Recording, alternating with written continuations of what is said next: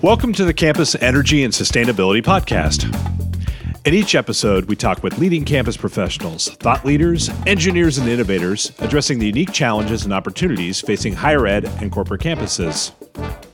Our discussions will range from energy conservation and efficiency to planning and finance, from building science to social science, from energy systems to food systems. We hope you're ready to learn, share, and ultimately accelerate your institution toward solutions. I'm your host, Dave Carlscott. I'm a director of energy and sustainability at Brailsford and Dunlavy. And this is one of the tricks of carbon accounting is that we live in a system and yet we're trying to box off these carbon footprints and separate them and assign them to different actors. But we're living in a connected world. And so it's hard, in my mind, to argue that climate action should come down to simply doing what you've always done and reaping the benefits of, of the fact that people around you are taking steps towards climate action. I'm actually way more impressed with an institution that has a concrete goal to here's our plan to stop burning fossil fuels on campus than I am with one that says we are carbon neutral because we are buying offsets. And it, it's because that second institution that's buying offsets still has to grapple with that question of eliminating fossil fuels on campus. It certainly has been a whirlwind couple of years, but we're excited to be back on the mic after a long pandemic pause. In this episode, you'll hear two professors and researchers discussing a recently published paper in the journal One Earth entitled Carbon Neutrality Should Not Be the End Goal Lessons for Institutional Climate Action from U.S. Higher Education. You'll hear me speak with lead author Alex Barron of Smith College and co author Aaron Strong from Hamilton College.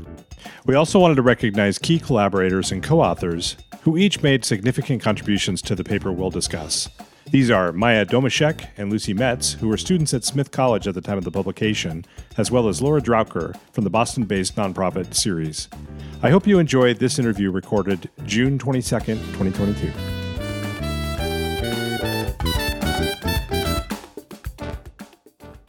Alex and Aaron, it's great to have you on the Campus Energy and Sustainability Podcast. Thanks. It's great to be here. Thanks so much. Great to be here as well. All right. Well, Alex, I'm going to start with you because I know we've been talking about doing this episode for, I think, at least two years in some form or fashion. I went back and looked at my old emails. I think it was October of 2020 when we were debating whether the election would change what we were going to talk about. And then this, you know, kind of kept getting delayed. So it's good to finally be able to talk to you I know we originally were going to talk about carbon pricing and some of your earlier work on that, but then you went and wrote another paper. I guess you didn't take up knitting during the pandemic, but instead decided maybe do some more of your of your day job, which is great, and we are going to benefit from it today. But before we really dig into the paper that I know we're going to talk about, maybe just give our listeners a little introduction of yourself, and then if you would pass the baton to Aaron. Thanks. Uh, it's a pleasure to be here on a long delayed conversation. So, my name is Alex Barron. I'm an assistant professor of environmental science and policy at Smith College in Western Massachusetts. And my research focuses on climate policy design and analysis. I've had sort of a hybrid career. I'm trained as an ecologist, but uh, spent several years in DC uh, working on climate policy design before coming back here to Smith. And the bulk of my research has to do with policy design at the state or federal level, but I've had a, a, sort of sideline, which is what we're talking about here, of looking at climate policy in higher education. And alongside that work and in concert with it, I've been really quite involved with Smith's climate mitigation work on campus through a number of steering groups and committees. Aaron? Hi, everyone. Um, so, really, Dave, thanks for having us. Uh, my name is Aaron Strong. I'm an assistant professor of environmental studies at Hamilton College, uh, which is a small liberal arts college in upstate New York. Um, my uh, teaching and research focuses on climate action pathways. I'm a carbon cycle biogeochemist by training, but I've jumped into studying pathways to carbon neutrality and teamed up with Alex uh, to work on this paper and like Alex, I'm also uh, working pretty actively on Hamilton's own pathway to doing more climate action. And I also serve on an offsets peer review committee. We don't have to get into those those details here, but we'll we'll talk about carbon offsets are pretty important to these conversations. And this peer review committee is through something called the Offset Network that helps colleges and campuses think about good strategies to use when when thinking about using carbon offsets. That's great. I think we probably will get into offsets if we get through the bulk of the conversation here. But let's start with just the paper itself that was kind of the premise of the show. I think you guys both know that I'm a consultant by day. You know, my my day gig is mostly working with university colleges on climate action type projects. So I'm doing a lot of climate action planning or utility planning. So it's kind of rare actually that I get to talk to the academic side of the house because I'm usually talking to the facility folks or maybe the CFO, which seems kind of silly since I work with higher education institutions. But in this particular case, this paper is something that not only was directly relevant to the work that I'm doing. It was exciting for me to read it and have the opportunity to talk to you today to tease out some of the findings from it. First of all, just say the name of the paper was in One Earth last fall. Carbon neutrality should not be the end goal. Lessons for institutional climate action from higher education or US higher education. I guess you didn't look at Canada. Maybe we can talk about that too. But it was great because there was academic rigor behind some things that I've really been grappling with as a consultant when we're trying to help a university think through you know these are long-term strategic decisions that kind of run headlong into things like annual budgets and things like that but maybe before we get into all the details, could one of the two of you give me just like a high level overview of what's in the paper for our listeners? Um, hopefully they'll read it for themselves, but let's just start with that. We can kind of go down different rabbit holes from there. Yeah. So this paper, it had sort of this genesis in our mutual interest in what was going on in our institutions and in higher education. And Aaron and I I think both brought our lens as people who were thinking about climate policy at these broader scales, and also recognizing that not every institution has someone on the faculty who both knows a lot about climate policy and has the bandwidth to participate in these processes. And so we thought it would be a good place to also sort of collect some of the sort of broader landscape of what, what's happening here. And because both of our institutions have carbon neutrality goals that we are planning towards, we were doing some benchmarking, looking at other schools, and very quickly discovered that there were a number of schools that had already announced that they had achieved carbon neutrality under the terms of the American College and University President's Climate Commitment, now run by Second Nature. And so in the paper, we looked at the 11 schools that at the time of pulling together the results had announced that they had achieved carbon neutrality and took that sort of snapshot year of their announcement of neutrality and compared it to their baseline to see how they achieved those reductions. And so I think that the first thing I should say out of the gate is that these schools deserve a lot of credit for the work that they've done. They have great staff who are really fantastic about answering our many, many questions as we work through the data. And this is hard work. And so I just want to acknowledge that out of the gate. But what we found when we were looking in the data is that about three quarters of the reductions came from what we call accounting based mechanisms. So rather than reductions on site, they were using some sort of instrument to claim credit for reductions elsewhere. And many of those instruments, like offsets and unbundled RECs, come with sort of integrity and policy impact concerns. So that was one big finding. And then uh, when we sort of narrow down and just look at direct emissions reductions, what's known as scope one, the vast majority of those came from offsets with a sort of small margin from bioenergy. And then in the most recent data that we've analyzed that now includes 14 schools, only about 8% of the reductions in direct emissions came from what we would consider sort of on site reductions in combustion emissions, which is, I think, what many people think of when they think about sort of our transition to a carbon neutral economy. And in fact, some schools had even increased their direct emissions between their baseline and their carbon neutrality year. Aaron? So I, I think one of the big reasons to pursue a paper like this is that institutions of higher education are some of the first major large institutions that have pursued carbon neutrality, but carbon neutrality is kind of a thing. We see a lot of businesses announcing carbon neutrality goals. We see net zero goals coming from uh, governments all over the world, states, provinces, uh, many countries. And here we have a sort of case study of these 11 institutions that made a very early commitment to carbon neutrality and then announced that they had achieved it by 2020 so we want to look at the lessons learned from their pathways, right? Is this a scalable solution that's going to really advance climate action everywhere? What are people doing right now to achieve carbon neutrality and what should they be doing? And again, echoing Alex's point, kudos to all of these schools. Our intention is not to bash any of the campuses that did this early push for neutrality. It's to try to understand how they were doing it and then ask is that the right way to be doing it into the future as hundreds more institutions pursue this sort of approach and this goal and i think it's sort of in the title you know becomes pretty clear obviously carbon neutrality shouldn't be the end goal that it's time for a reframe and i think one of the reasons we wanted to pursue a paper like this was to say well if we're going to reframe what the goals are and the metrics and the yardsticks that we use for climate action, now's the time to do it because we have a lot of institutions that are pushing forward on this right now. And if there's going to be any kind of change in the conversation, we want to nudge that forward right now through an empirical analysis like this. No, that's great. I originally worked in software, got into this space, and neutrality was kind of a new term at that point, and people were still trying to understand what carbon neutrality would even mean or how to even define things. So, one thing maybe we should do just for listeners that aren't super steeped in these topics is define some basic terms like scope one, scope two, scope three. I know there's also been this shift from talking about neutrality to decarbonization. Maybe let's tease that out a little bit.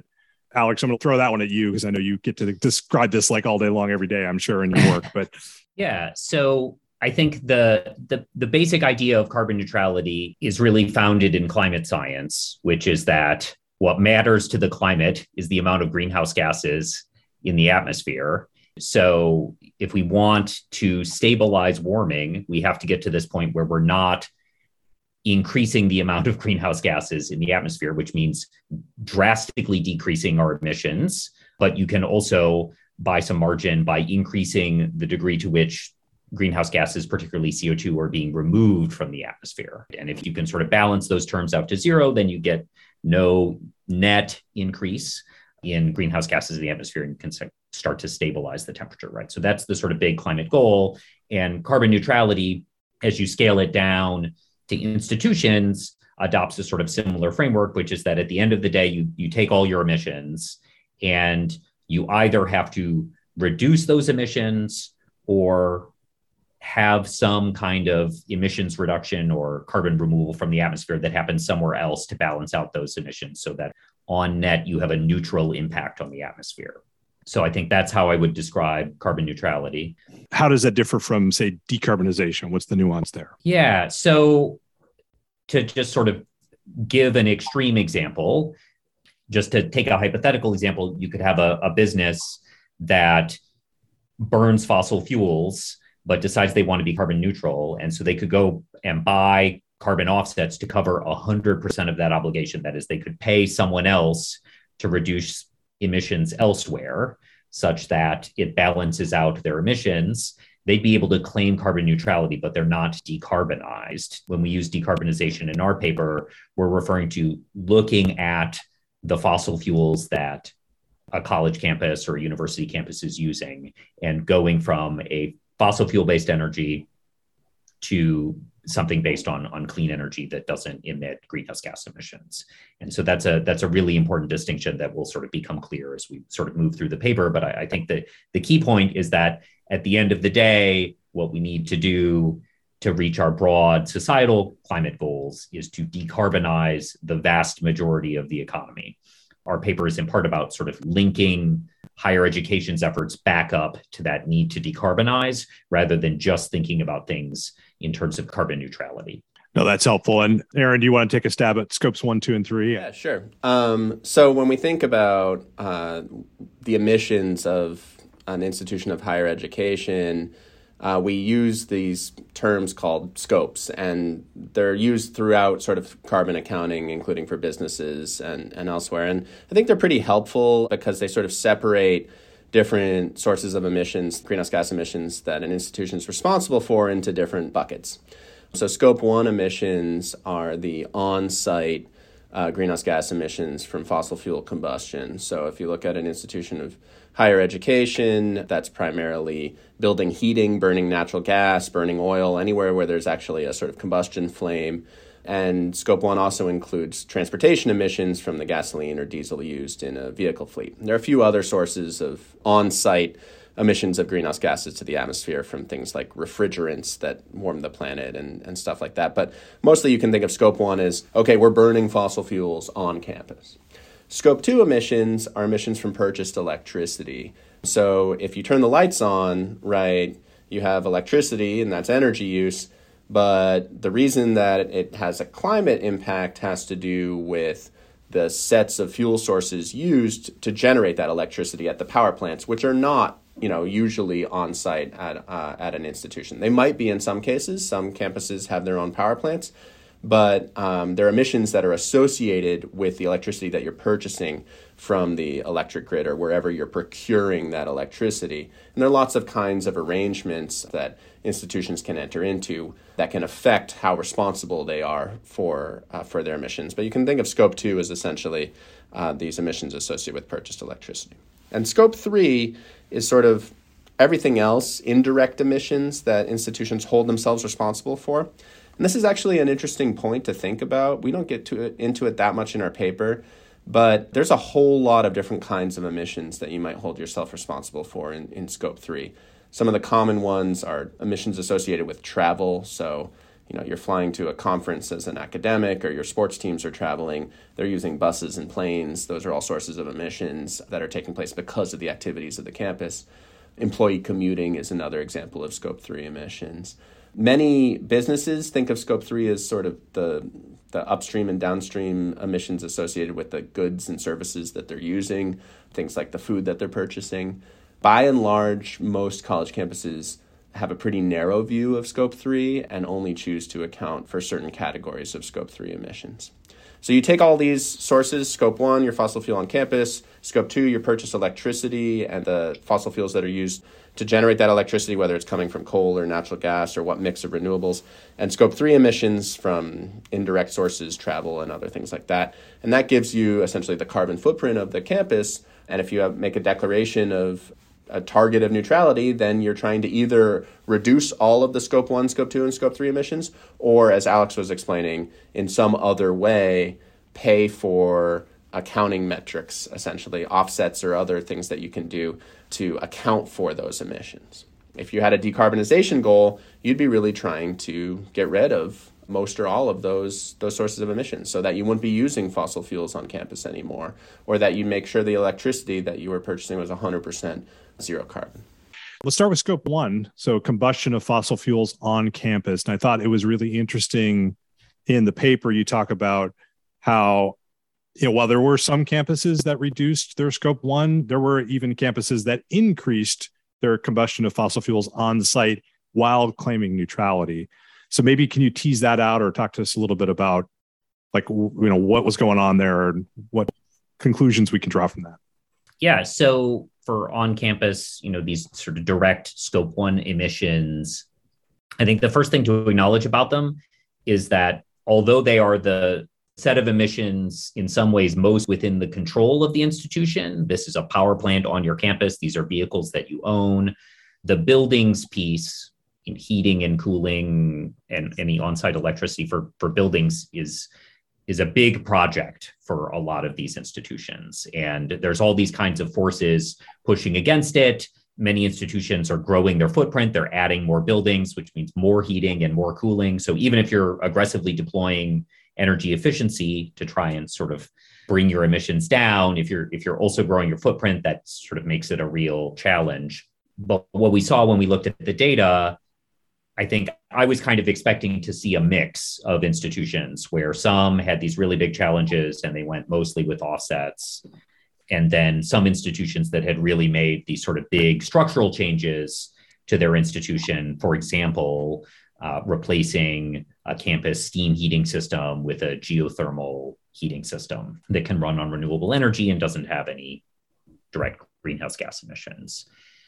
And when we actually looked in the data, we saw actually by far the most dominant strategy was to get maybe some margin of emissions reductions through, say, efficiency measures or some small decarbonization projects, and then to fill the gap with offsets, uh, paying someone else to make those emissions reductions. And there were a small set of schools, mostly clustered in the Northeast, that took their central heating plant and transitioned it from a fossil fuel to a bioenergy fuel.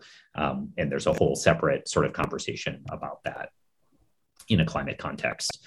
Um, but but that's sort of the landscape that we saw.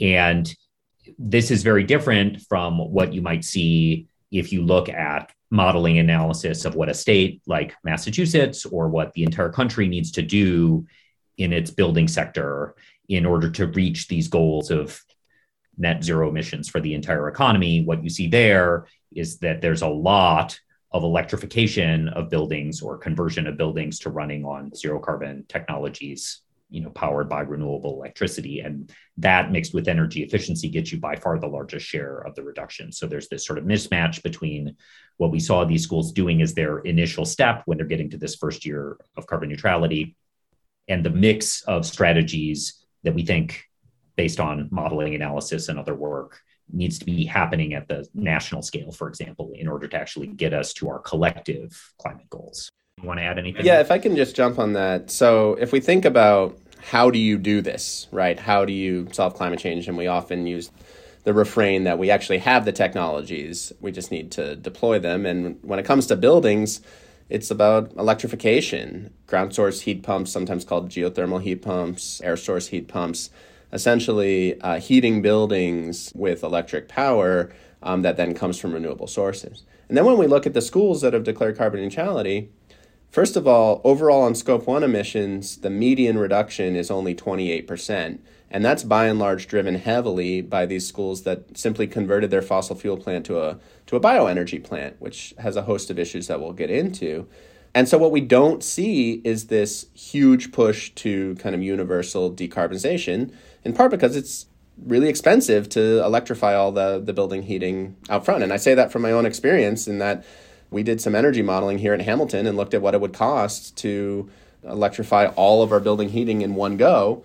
And it was prohibitively expensive, even for a relatively affluent private institution like the one that I'm a part of. We are pursuing a strategy that's based on incremental electrification of heating. But I think it's pretty stark to say that if you look at it in 2020, there's a big difference between what these schools had done on their Scope 1 emissions and sort of what the general understanding of best practices in terms of climate action would be for scope one emissions. They don't they don't match up. One of the shticks that I often do early in a consulting engagement is say, okay, if you want to reach carbon neutrality, here's the check you need to write. You're done. Project's over. If you actually want to do decarbonization, which is what I think we're really here to talk about, you're talking about building roughly the cost of a large science building on your campus. You know that's a good like kind of rough order of magnitude for most campuses depending on how big the campus is and how big the science building is i suppose. But i try to frame it that way just to like get people thinking at the right order of magnitude because they're usually surprised at how cheap it is just to buy offsets and they're usually overwhelmed with how expensive it is to do decarbonization. But i think as you guys have teased out it's not even close to the same thing. One's an accounting mechanism the other is like systematic transformational change which is is hard i mean it kind of gets into that idea of like we all have been taught to worry about our own personal footprint, but that relative to like the change we can make in society, it's like there, there's such, such a better leverage points. Let's talk about scope two briefly. I think we'll leave scope three maybe until we get into some more of the offset discussions, but maybe talk similar conversation about scope two, and then then we can talk maybe about how we can change our framing of the goals, which I know you've alluded to. Sure. So, scope two, again, this is purchased electricity emissions. The key thing to understand are renewable energy certificates, these things called RECs in the, the lingo. And essentially, a REC represents what often called an environmental attribute or green attribute, a sort of claim of ownership of a megawatt hour of electricity that came from a renewable source. Now, it seems relatively simple to think of this as an accounting metric where whoever holds the RECs has the right to claim that they got the electricity from a, um, a renewable source. And when you purchase electricity, if you purchase the RECs as well, then you're you're the holder of that title to the claim that you purchase renewable energy. And the reason we have these is that when you think about an electricity grid, you have different generating sources of renewables and fossil fuels that are putting electricity into that grid and then it's distributed through the grid and then is this coming out and you can't track the sort of uh, flow from generating source to to end user directly so this is a way to do that tracking. And recs were developed when states in the united states were putting forward renewable portfolio standard requirements so they'd say something like we need to have 30% renewables by x year and it was a way to sort of track compliance with that.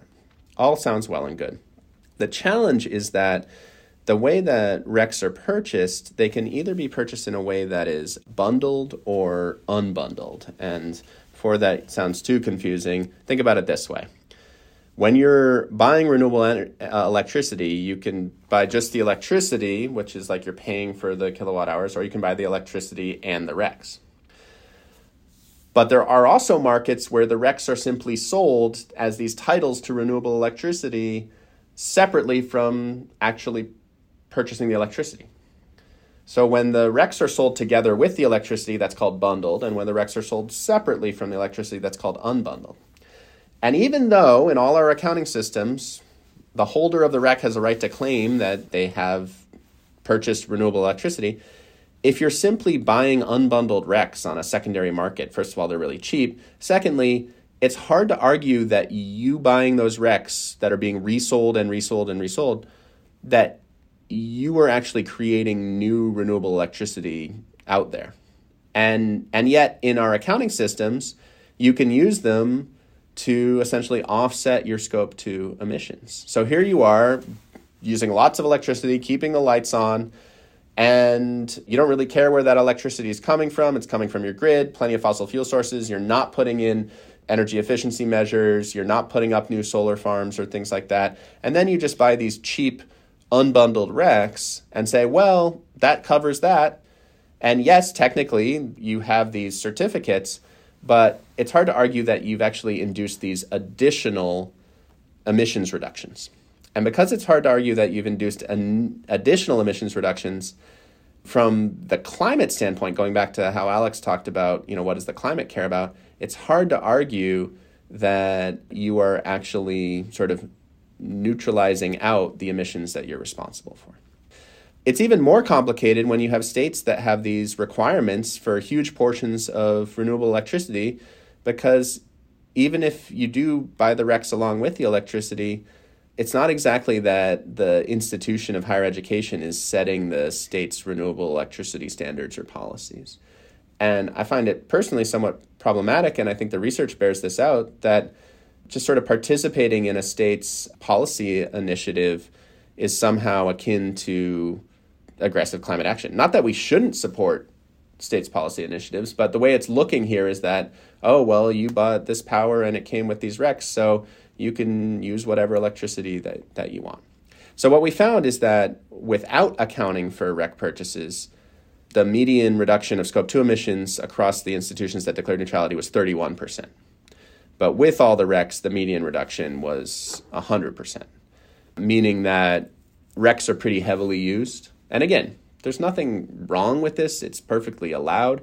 It's just from a scientific standpoint, the argument that purchasing a REC is truly a, an additional emissions reduction doesn't quite pass the academic rigor test when when RECs are really probed in detail. Let, let me ask a couple of follow-ups to better understand that. So the 30% reduction without the RECs I guess would imply that the grid itself got 30% cleaner. Oh, right, right, right. So, okay, you might say, well, dang, 30% reduction without RECs sounds pretty good, right? A lot of energy efficiency, energy savings, you know, maybe some some solar and yes, some of these institutions did put in their own renewable electricity systems and enter into really robust power purchase agreements. It's true. But where a lot of those emissions reductions came from is simply the overall electric grid getting greener so here in New York State, over the last 10 to 15 years, we've had huge reductions in the uh, emissions intensity of our electricity grid. In other words, a lot of coal has come offline and we've had an increase in renewables. There's a lot more wind and solar and hydro. So the grid is greener. And if the grid's greener, every kilowatt hour of electricity you buy and that's on your utility bill does less emissions damage, right? You get less dinged for it, so your scope 2 emissions go down. Even if you, you purchase the same amount of electricity, over time, if your grid's getting greener, the, the emissions you're responsible for go down, even without the institution doing anything. And this is one of the tricks of carbon accounting is that we live in a system and yet we're trying to box off these carbon footprints and separate them and assign them to different actors. But we're living in a connected world. And so it's hard, in my mind, to argue that climate action should come down to simply doing what you've always done and reaping the benefits of, of the fact that people around you are taking steps towards climate action. And that doesn't really look like leadership. And so, one of the big sources of reductions we did see in scope 2 emissions just simply has to do with the fact that electric grids have gotten greener in the United States, which is something we should celebrate, but doesn't exactly sound like climate leadership from institutions of higher education. Alex, anything to add here?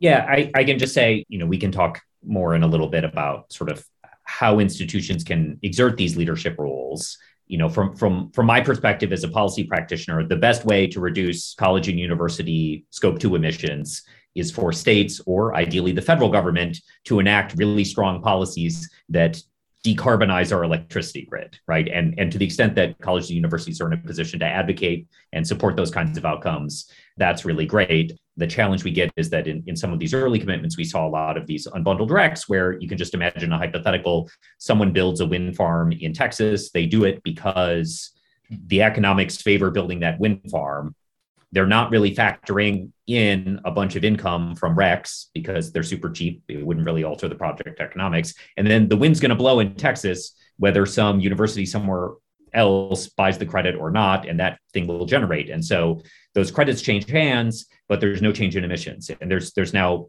a, a number of papers in the peer-reviewed literature sort of discussing this dynamic with unbundled RECs.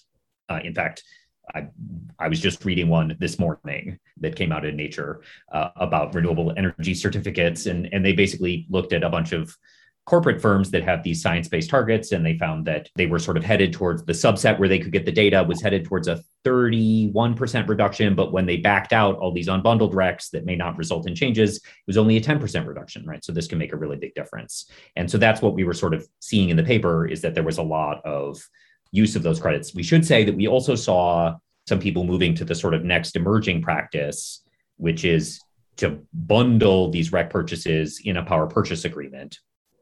And, and several of the institutions that were in our data in their neutrality year buying unbundled credits have moved to buying these bundled credits. And there, at least, what you can say is that the institution has provided some money to get a project going. And it's more likely that that project wouldn't have happened without these various people coming together to sort of fund the project.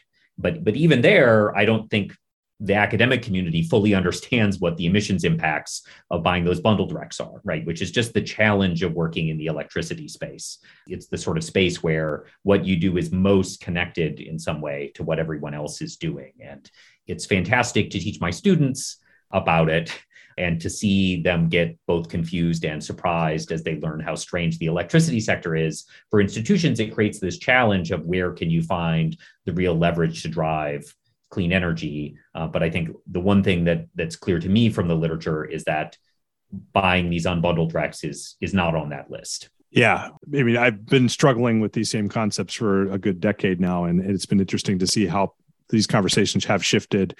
And I, you know, one comment I'll get from a lot of people is, you know, we want to do real carbon neutrality, not the kind that in, includes offsets and unbundled recs. Like they that there's a kind of a general sense that those are just cheating in some way, and that you know I think I, I appreciated like in the paper you you definitely celebrate these early adopters because they were the ones that tried it, they got there, they they did it, and now what's next? So maybe let's shift into how might we reframe our goals to tackle some of these challenges. I know, you know, we can look to the corporate world. Google has been talking a lot about linking hour by hour uh, uh, generation of electricity from renewable sources with their demand, which is a much, much harder problem to solve. And obviously, somebody like Google with decent budgets and technical prowess and electricity is an important part of their business, but it's not the labor is really their largest source I mean, I guess that's true at a higher ed- education campus as well. But they maybe are in a better position to do something like that than, you know, Hamilton College or or Smith College might be able to individually. Plus, they have much more scale. You know, Microsoft I know has been really talking a lot about the idea of offsetting all of their historic emissions, not just getting rid of their emissions today, but taking responsibility for all of the emissions they've ever put forth. You know, they're not done with that goal yet. Neither of these companies are, but those seem like good places that those companies are ev- evolving these goals. But what's right for higher ed? There's probably new spaces. Maybe you've thought about that a little bit. Is it? Do you want to go there next? I think it's important to think about sort of why there might be challenges or problems with an approach that primarily uses offsets or or unbundled RECs. And we've talked about unbundled RECs a little bit, but just to talk through offsets for for a quick second. A lot of these institutions that are declared carbon neutrality are using offsets. They're really commonly used in, in the corporate sector.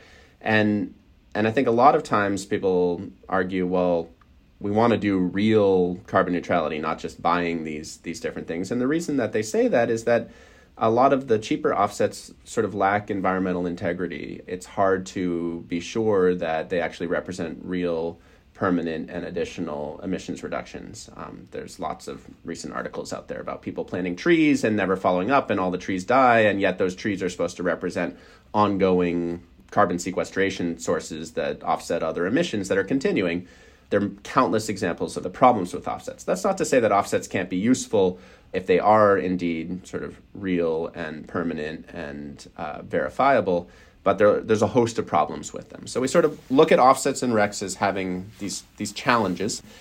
And I think that for higher ed, there's a glass half full way to look at this and a glass half empty. And either way, it requires a reframe.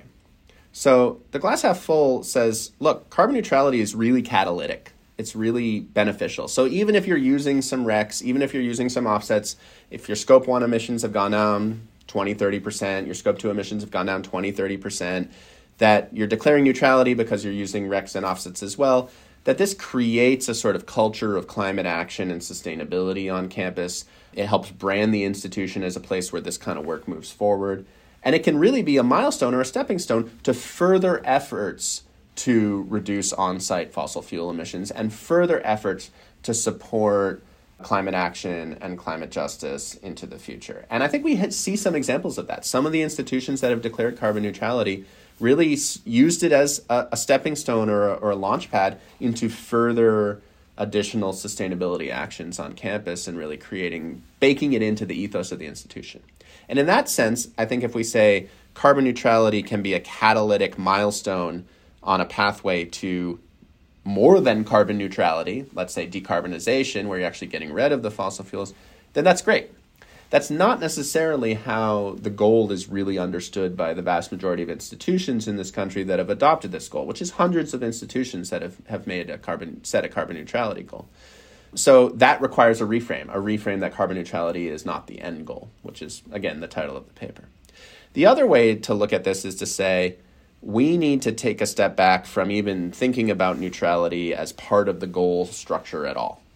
That an approach to climate action that is trying to do sort of ton by ton by ton accounting, where you can use offsets and unbundled RECs and slot them in, is itself missing the forest for the trees. And that the role of institutions of higher education in the climate action space really should be about being a test bed for innovation of what society as a whole needs to do.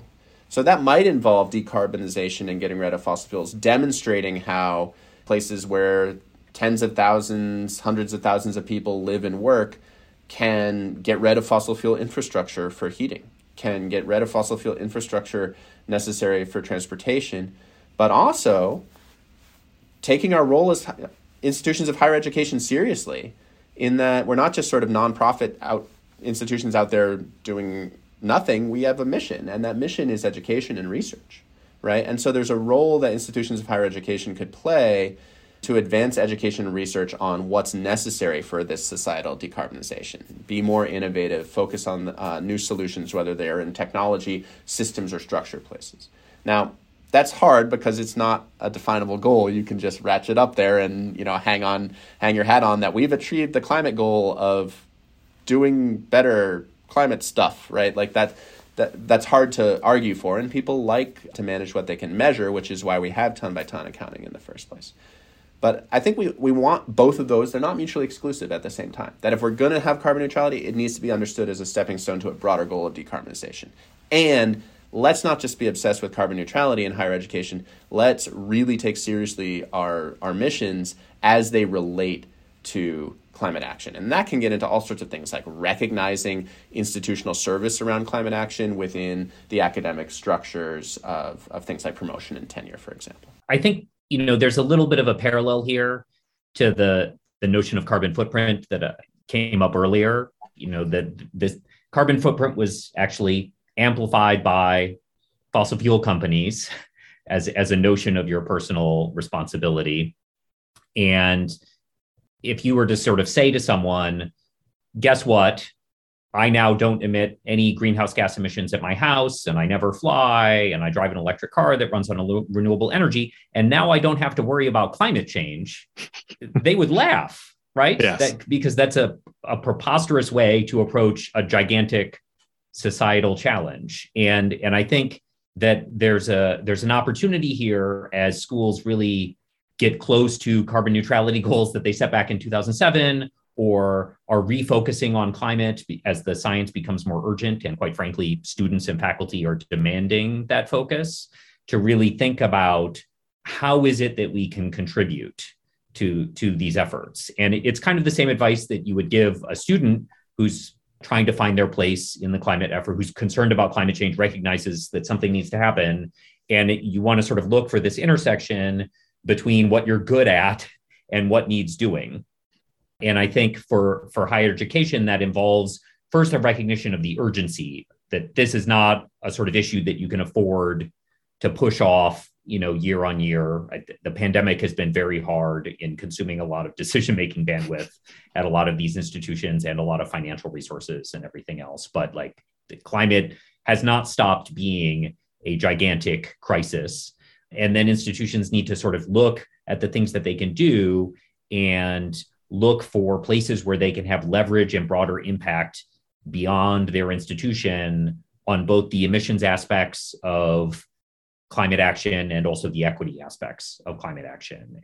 We have some suggestions in the paper about very concrete things that institutions can do in the kind of goal setting space which is still institutionally it's it can be very useful to have goals and and you know the one that we lead with is setting a decarbonization goal and I'm actually way more impressed with an institution that has a concrete goal to here's our plan to stop burning fossil fuels on campus than I am with one that says we are carbon neutral because we are buying offsets. And it, it's because that second institution that's buying offsets still has to grapple with that question of eliminating fossil fuels on campus. And every year, small decisions are being made that are going to impact how hard or easy it is to make that transition at the, at the end of the day. Every additional fossil fuel appliance that gets installed every new building that's designed to run on steam heat you know is is a potential headache later when we need to get rapidly to this sort of decarbonized space and so that's sort of one example of a way in which an institution can sort of reframe in a in a goal space similarly the original commitments around carbon neutrality sort of said scope one and two are ours and maybe we'll take a little bit of scope three but like all the other scope three are someone else's problem and I think that made sense in the early 2000s when we were constructing these frameworks because we really had no idea how to quantify or assess those emissions. But in the meantime, we've actually gotten a lot better at that. And so institutions can really start to have an impact on the food that's served in their dining hall and its climate impact, or the materials they're using in construction. And if you're the first person to go to your local concrete vendor and say, we would like low carbon concrete, and we're going to build a giant building with it you know that gets people's attention and can start to move markets and so i think people can also sort of start to think about scope 3 and then there's these larger areas that that aaron was alluding to where we can sort of even think about the rest of the mission where we're using these strengths in research and in teaching to engage with the public engage with the actual mitigation work we're doing on campus to sort of drive this broad to engage with policymakers to sort of drive this broader effort forwards. And we sort of can think of institutions responsibility for their emissions in that sort of much broader frame which also allows institutions to play to their differential strengths if they may be stuck because of funding or infrastructure on that big decarbonization lift that we all have to make as soon as we can but some will be able to make sooner than others. Yeah let me just summarize a few of the points there because there's a bunch in there. One, I I really like the concept of uh, you know giving university advice like you would a you know 24 year old out of school like where are you passionate and where can you make change you know like how do, if you want to make change like it's that's basically right. I think that's that's a really good way to frame it. It also kind of teases out that idea of it isn't so much about your personal footprint or the campus's footprint it's really about catalyzing change, which you know we've talked about. Coming back to the the specific goals, though, I mean, one of them that you've teased out is having a decarbonization goal, which I guess comes down to saying we will stop building or using fossil fuel infrastructure directly. I mean, that's that's maybe a broad way to say it. What other types of goals would you guys tease out? Like specific examples might you suggest? And I mean, obviously, each campus is going to have to come up with their own specifics. But if we reframe these frameworks, what would be in your top five list or whatever that might look like? Sure. I, I think the big one is is that getting rid of fossil fuel infrastructure, setting a a target and a goal to say, you know, we're not going to burn natural gas or fuel oil or have gas powered or diesel powered vehicles, and we're going to heat and transport with through electrification. That's a that's a big goal, and I think we're seeing some institutions move in that direction. And I think we need to keep our sort of goals, targets, and accounting norms. Those need to keep pace with where the the institutions that are really leading this charge into to where we all need to go are, are headed. Beyond that, I'd like to see a little bit more attention to offsets. Uh, I think a lot of institutions that take this seriously have grapple with the conversation about what are the principles that we want to use if we are going to use some amount of offsets, right? And some of those conversations, having been a part of them at different institutions, having seen the conversations at other institutions, um, having been a part of them at my own institutions, some of them initially focus on permanence, additionality, verifiability, enforceability, that they're real, the sort of classic, we sometimes call them the PAVER requirements permanent, additional, uh, verifiable, enforceable, and real. Increasingly, we're seeing a focus on using offsets that also help fulfill the educational mission of the institution. So, not just putting a line item on an accounting budget for offsets purchased on a market somewhere that students never see or hear about, and there's just a splashy communications article about we're carbon neutral now but taking seriously the responsibility that if we're going to spend money on these offsets, we make sure that they're real, but that they're also tied into our educational mission so that students have hands on exposure to the accounting, to the understanding of how and in what ways the emissions reductions are actually taking place. Um, that doesn't mean just sort of more landfill methane emissions or sort of forest carbon accounting emissions, but might mean doing more innovative activities and actions that are on campus. And there's a sort of surge of support for more innovative approaches to paying for and investing in these additional ways to do negative emissions, right? To, to pull carbon out of the atmosphere or to avoid other sources of unavoidable emissions.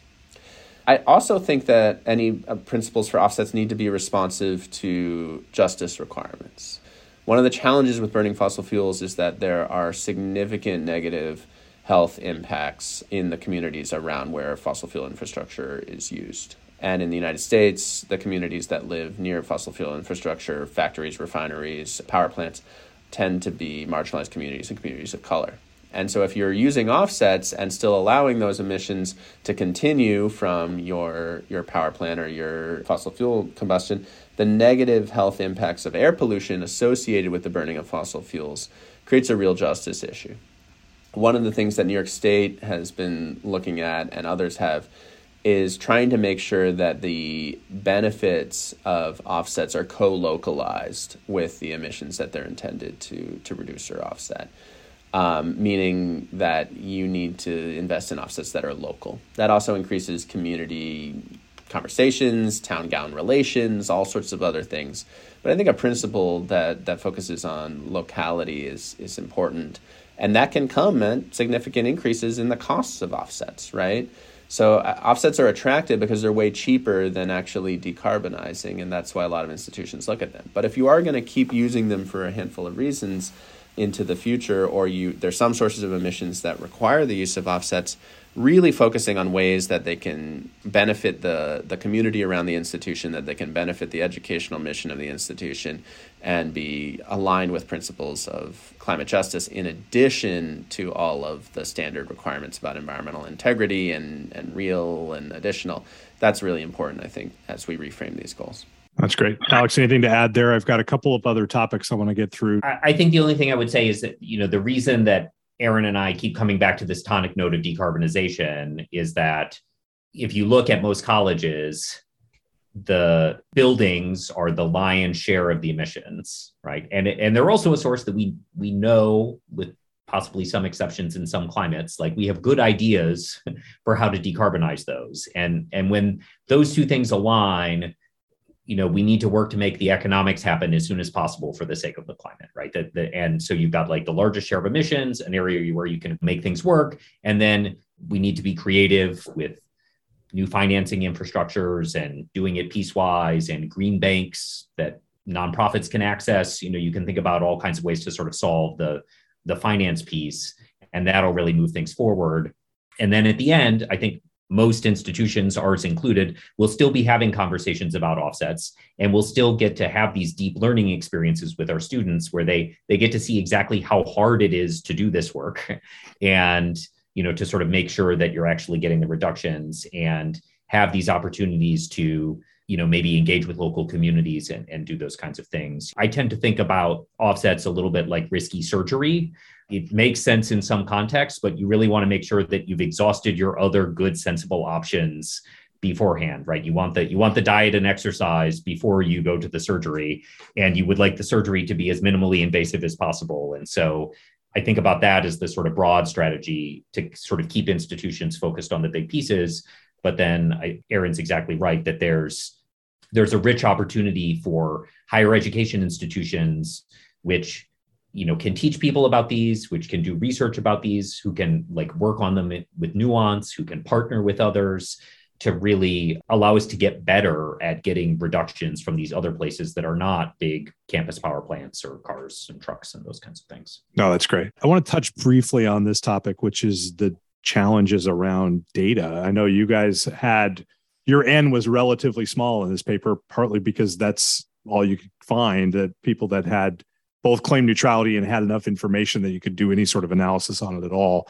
Can you talk to us briefly about what that was like and maybe where we need to go within a, the higher ed community to make this better? Sure. I think the first thing I should say is that we could only write this paper because Second Nature, as part of the commitment, puts all the reported data up on a publicly available platform, and they were great about answering questions. And then all of the sustainability coordinators at these institutions. I don't think there was a single school where we looked at the data and we said, yep, everything we need is here. For all of them, we had follow up questions to make sure that we were describing them accurately and um, you know had the right data and could resolve reporting issues yeah and you're right there's 11 schools in the data set now 14 uh, because that's the total universe of schools that we and i think second nature are aware of who have actually announced neutrality under the terms of the commitment. So scope one, scope two, and this little bit of, of scope three.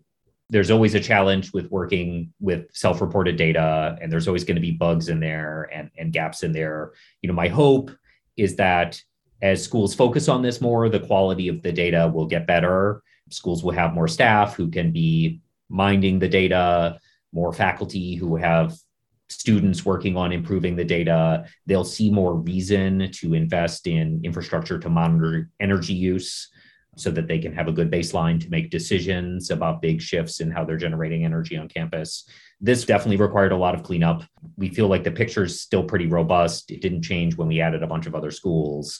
And you know, the hope is that you know there are other contexts where you really really need the sort of detailed super accurate data but the sort of broad shape of the picture we're painting here we think can apply to a lot of schools sort of regardless of data quality.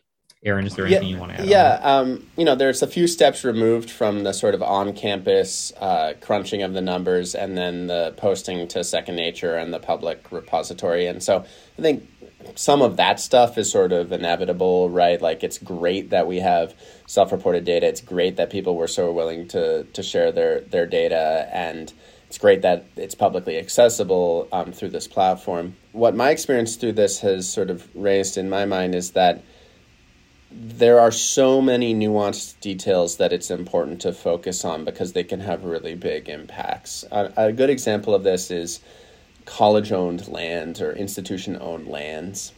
So we're not talking forest carbon offsets here. We're talking about sequestration and the norms around sequestration accounting in forested lands that a college owns and what their assumptions are about additionality there are incredibly impactful on how that appears on their ledger, which often is at this sort of negative emissions under scope one. And I just think more active conversation about the details. Second Nature is great. They have lots of principles, best principles for, for accounting, but recognizing that the devils are in the details here about, you know, oh, we don't have to do these additional sets of heat pumps because we can make this assumption about our lands and then if anytime you have a circumstance like that the people in charge of the money are going to look at this and say well if we're allowed to do that why would we not do it right so we need to have bigger conversations at the, the second nature level across institutions, you know, through AASHE and elsewhere.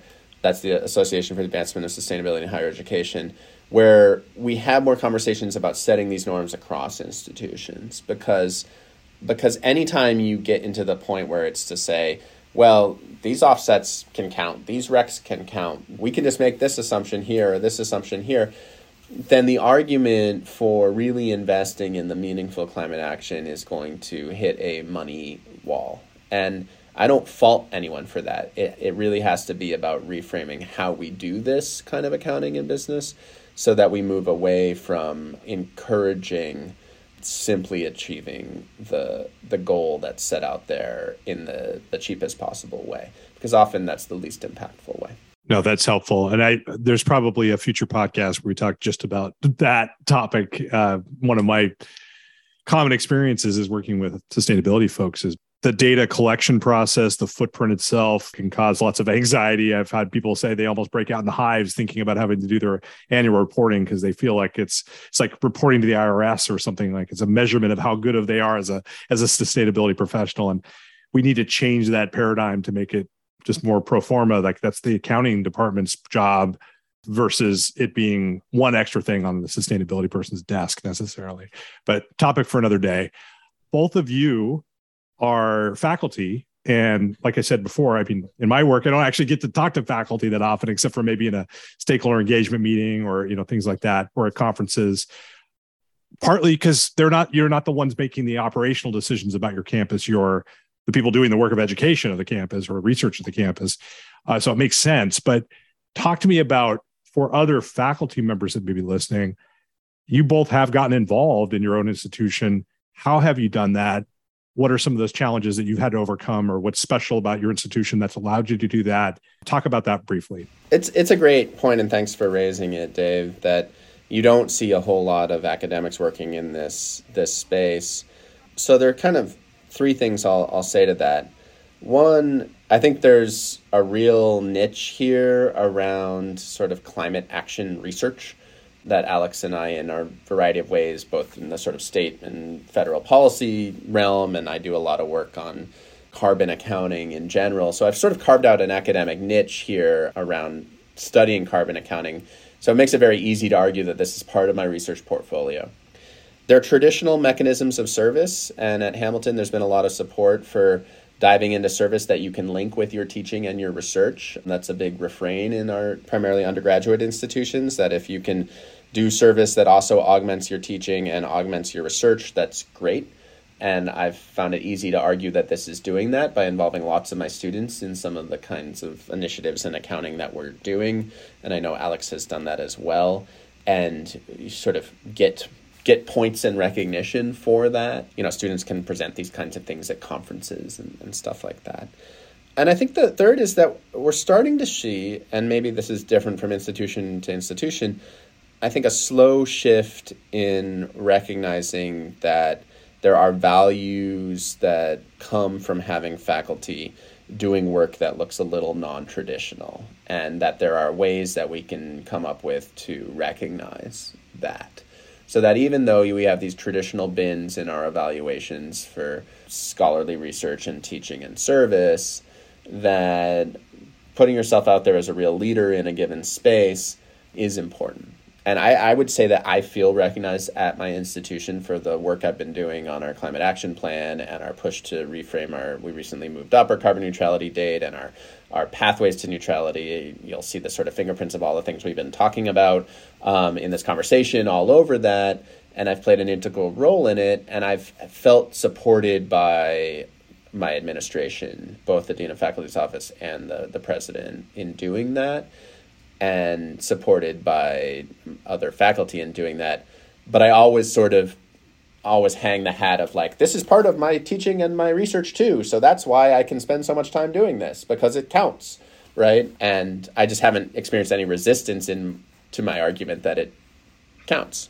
And so that's felt good you know uh, it's the letter i just got from the dean of faculty who talked about the you know getting the board of trustees to do it in in her summary of my annual activities right? Like so I think we need to see more of that. We need to have more conversations about that because it's been so rare for faculty to play an integral role here.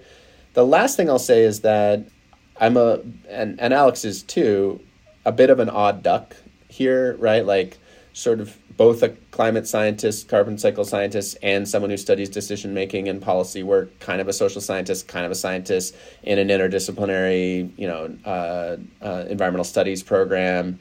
So it also kind of fits with that. I'm already a weirdo, so like doing weirdo things is kind of well, that's just weirdo things that you do. And I think if I were in a more traditional, like, you know, if I were in chemistry, I think that it might be a little bit uh, more odd to do this kind of work. Well, you're talking to a musician turned software developer turned consultant, so uh, I'm I'm an odd duck with you. Anything to add there, Alex? I have one final question for you guys. Yeah, I have I have lots of thoughts in this area, but I'll, I'll try and keep it brief. Um, you know, there, there's a saying in Washington D.C. that if you're not at the table, you're on the menu. And so I think the first thing I would say to faculty is just if you care about these issues, sort of regardless of your discipline, find a way to engage. I think it's not accidental that Aaron and I are both at small liberal arts colleges because there is that blurring of teaching and research and service sort of all together, especially the teaching and the research, in the same way that research and service are really closely linked at land grant institutions that often have some kind of outreach or extension component, right? And I think those are the places where there's this sort of obvious space for people to work. If faculty are sort of curious about this and trying to figure out what to do, I would definitely echo the note that classes are often the easiest way to to sort of launder this work because you, you often have freedom to sort of decide what kind of projects your students are working on. But there's actually really strong pedagogical reasons to do this because we know that these kinds of messy real world problems are tremendous learning opportunities for the students that they learn different things they learn higher orders kind of kind of thinking and quite frankly if we're thinking about one of our missions being to sort of educate people who are going to go out in the world and work on climate change why would we not expose them to the real climate work that's happening you know right down the hallway or in another building right? We're in some ways doing them a disservice if they graduate and they want to work on these kinds of areas and they're asking questions like what's a life cycle cost analysis or those kinds of things. And you know when i think about the work that we've done here at smith as we've been rolling out our geothermal system i've been engaged from environmental science and policy but We've also had faculty and students from engineering. We had students doing archival work. There have been geologists involved. And I think as we sort of roll out and talk about this more, you can imagine the sort of arts and humanities engagements with these things. So I think it's it's definitely not limited to any discipline. People can just again sort of find that strength and find a way to sort of weave it in to the work that's going on. The last thing I would say was just to sort of echo this idea that we we really do need a cultural shift if climate is going to be an emergency, which it is, uh, along with many other societal emergencies, then we might want to think how we reward faculty for for doing this work. You know, we're both lucky to be in places and the kinds of scholars where there's this ready nexus. But I think that if we really want to put higher education to its best use, then we need to be thinking about valuing working with a local community to build a resilience plan or working with a EJ community to help them in a PUC hearing and get your students engaged in the analysis around permitting for some fossil fuel plant. Like all of those things are deeply scholarly work very challenging and take a lot of time especially if you want to build meaningful relationships. And if we don't reward those things early on then we will end up with faculty who don't have as much practice as they should doing that kind of work. And so i think that that's that's another piece but that's not for individual faculty. That's more for higher education as a whole to grapple with. No that's that's fair. And i i guess i you know framed it up to say that i don't typically get to work with faculty in the work that i do where i'm focused more on the operational aspects of the campus. But i would say when i do those go so much better because you get the whole institution behind it. And it's way more exciting when you've got the president talking about it and the provost excited about it than when you're just trying to convince a bunch of project managers that it's okay to spend more money on this thing today because it's going to save the world tomorrow. They they still have to balance their budget. But if it's we're doing this as an institution, it's who we are. Man, you can go some pretty interesting places. Well, I guess my last question would be one kind of forward looking. I know we've talked a lot about higher education's role. And, you know, I've often thought about it being like higher education institutions are, yes, like a little city, but they're also like a benevolent dictator. Like, you know, you have a organizational structure, at least from the operational perspective, where power is really concentrated in a handful of folks. I mean, there's a board and you know, I get that, but it's it's not like uh, the really messy aspect of like a city or a state or a, a nation where you've got political people running things versus like you know you, you have a cfo that's really focused on the finance or you have a facility director that's really focused on the mechanics of the campus. So it's great that we can make change in higher education but is that really scalable to cities to states? Like that's a premise right? That we can be the leaders and we can do these things. How do you see that actually happening in reality given kind of like the data you've looked at or you know i know you both have worked at at bigger scales. Like where where do you see the leverage point for higher education rather than just being a demonstration project I think I'd say a couple things to that, and one is that if you look across institutions of higher education, there there are a lot of people living and working there, um, and these are institutions that are around for long periods of time, where being at the vanguard of kind of pushing things forward, I think, is really Im- important. The other I'd say is like we saw that suite of neutrality commitments come out of higher education really first in the you know 2007 2008 timeframe and it's only a decade later that we saw that suite of neutrality commitments coming out of the private sector and coming on and the public sector. So I think there's some argument to be made that higher education, because it's around for a long time, because it has in some ways these archaic and some somewhat anti-democratic processes, can be a a place where it's not just demonstration, but it's actually pushing the norms of of what what the things are that we must do, right? neutrality was the thing that we must do. No one knew how to do it. Some institutions have done it. And now we're arguing it isn't the thing that we must do. It's a stepping stone, sort of at best, to the thing we must do, which is decarbonization, which is starting to become more of a thing. So if, if institutions of higher education can demonstrate not just the physical reality of what it means to go fossil free, but that here's what it looks like systems wise and um, sort of mechanics wise and culturally and all of those things. That's where we need to go. So I think there's an argument to be made that higher ed can occupy that leadership role in, in the pursuit of decarbonization and climate solutions. Great. And Alex, I'll just kind of shift the question for you to get my last one in, which is as we start thinking about what these goals might look like. Could you describe to us, like, you know, 10 years from now, what kind of conversations do you think we'll be having?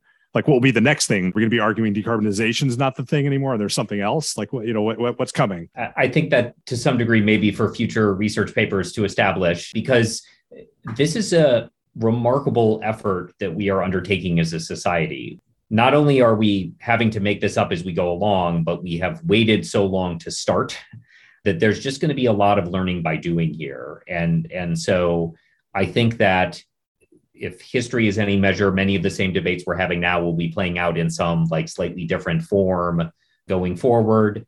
I desperately hope that one of the biggest things that will change over the next decade is that there'll be a lot more state and federal policy in place.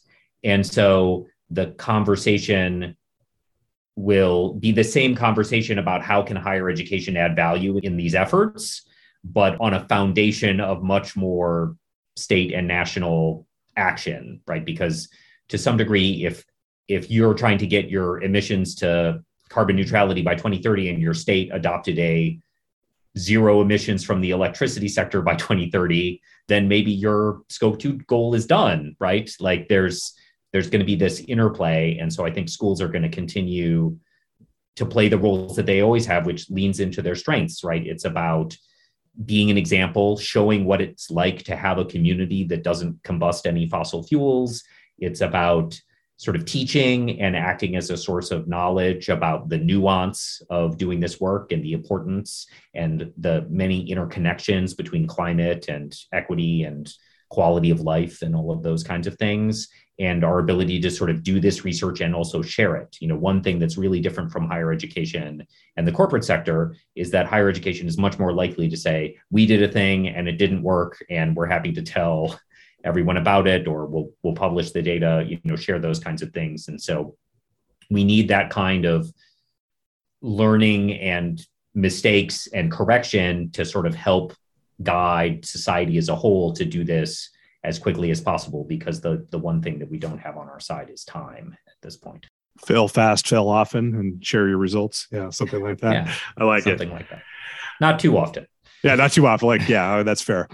All right. Well, I think maybe we will hold it there. Is there, I guess, last thing just to give you guys an opportunity, um, remind people the paper where they can find it, um, how how you would like people to interact with you going forward. I, I know you both don't want people asking you to give them a personal lecture for every question they have, but I'm sure there are ways that you can have people connect. Uh, yeah. So the the paper is published by the journal One Earth, and if you Google the title or hopefully check the show notes here. You should be able to find it. And it was very important to us that it be an open access paper. There shouldn't be a paywall for anyone to sort of get access to it. We also wrote the executive summary version of the paper in an op ed for Inside Higher Education. So that's a good piece if you're sort of trying to start the conversation with someone who's not going to read the whole paper. I'm the lead author on the paper, but Aaron's contact information as an academic is also findable on the web. And if, if people have reviewed the paper and they have sort of nuanced questions, we do want this effort to succeed for higher education as a whole. And so people should feel free to, to reach out. Don't expect an immediate reply. Things are very busy. Uh, so apologies in advance if it takes a, a little while for me to get back to you. So, so I'll close by saying I'm always astonished at sort of how little academic work there is out there on pathways to carbon neutrality, on offsets, on these really central components of our approaches to, to climate action. So if you're an academic out there or a sustainability coordinator listening to this and saying, I'd like to sort of get involved in studying this, shoot us an email because I'm always eager to talk to more folks who are interested in this domain. It's so central to the success of our initiatives, whether it's institutions of higher education or state federal policies or the Paris Agreement, and yet has really not garnered the amount of attention to detail that I think it deserves. So join us in that work because I think it's really important to addressing the climate crisis. Great. I'll raise my hand as one of those people and, and happy to maybe help collect them so you have more people to talk to at the same time. Great. Great. I think we will leave it here. I just want to thank you both for being so gracious with your time, doing some great academic work. It, like I said, is not often I get a paper written about the thing that I'm actually spending all my day working on. And so you put academic rigor behind stuff I've personally struggled with in my own work. So thank you personally for that. And thanks for taking the time to be on the show today. Thanks so much for having us. And I will add one other thing that uh, another great reason to contact us is if you use the paper and at your institution and find it useful, we would be delighted to learn that. The traditional way to track a paper like this is how many people cite it. And I'm actually way more interested in how many sustainability staff find this a, sort of useful way to shape conversations at their own institution. That's that's a big part of what the paper is meant to do. The peer review helps everyone to know that there have been other eyes on this, and it's not just our ideas. But um, if if other people find it useful, then um, please let us know that as well. Excellent. Thanks so much, Dave. This was a lot of fun. Yeah, thank you. That's it for this episode. Thanks to Julia Hopt for her production assistance. Our music is Under the Radar, courtesy of Dallas based musician and arranger Geo Washington Wright and his studio big band. If you'd like to follow our show on social media, our Twitter handle is at Energy Podcast. You can also find us on LinkedIn. Just search for Campus Energy and Sustainability Podcast. If you'd like to support the show, consider leaving a rating or review on iTunes. As always, thanks for listening.